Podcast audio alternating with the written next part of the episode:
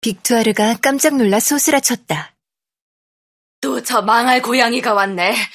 저 망할 것이 라리비에르엔 르블랑 가게까지 우릴 따라오겠어.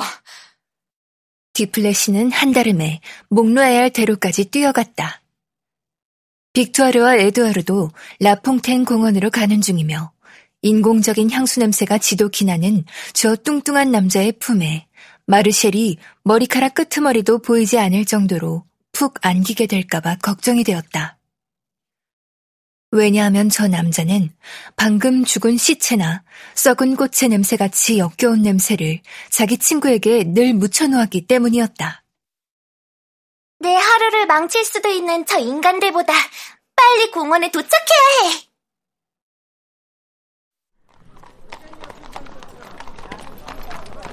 뒤플레시는 발걸음을 늦추지 않고 몽루아얄 대로를 건넜는데 그 때문에 하마터면 감자튀김을 파는 포장마차와 온통 찌부러진 곳 투성이인 1935년식 낡은 포드 자동차가 부딪힐 뻔했다. 마차를 끌던 말이 화살처럼 쌩하니 자기 앞을 지나는 줄무늬 털가죽 뭉치를 보고 깜짝 놀라 하마터면 날뛸 뻔했지만 감자튀김 판매원이 말을 잘 다룬 덕분에 사고는 가까스로 피할 수 있었다. 하지만 뒤플래시는 목놓아야 할 대로 건너편에 도착하자마자 발걸음을 딱 멈춰섰고 자기 심장이 차갑게 얼어붙는 걸 느꼈다. 뒤플래시가 있는 곳에서 15m쯤 떨어진 길 모퉁이에 자신의 가장 커다란 적이자 공포 그 자체인 고두부가 서 있었기 때문이었다.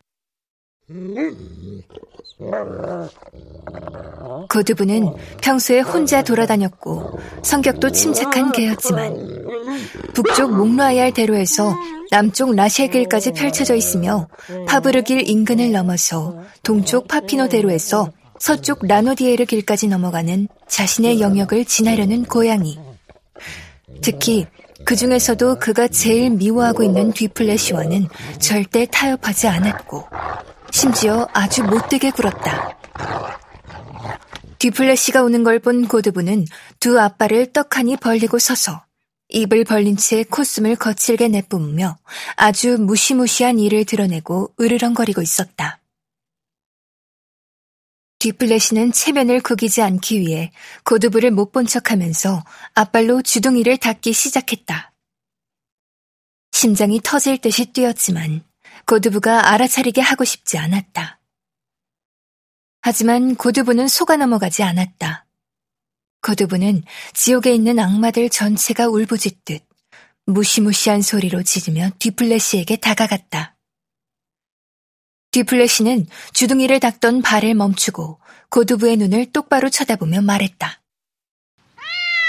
자기야, 좀 멀리 가서 짖지 그래? 몸 치장하는데 방해되잖아!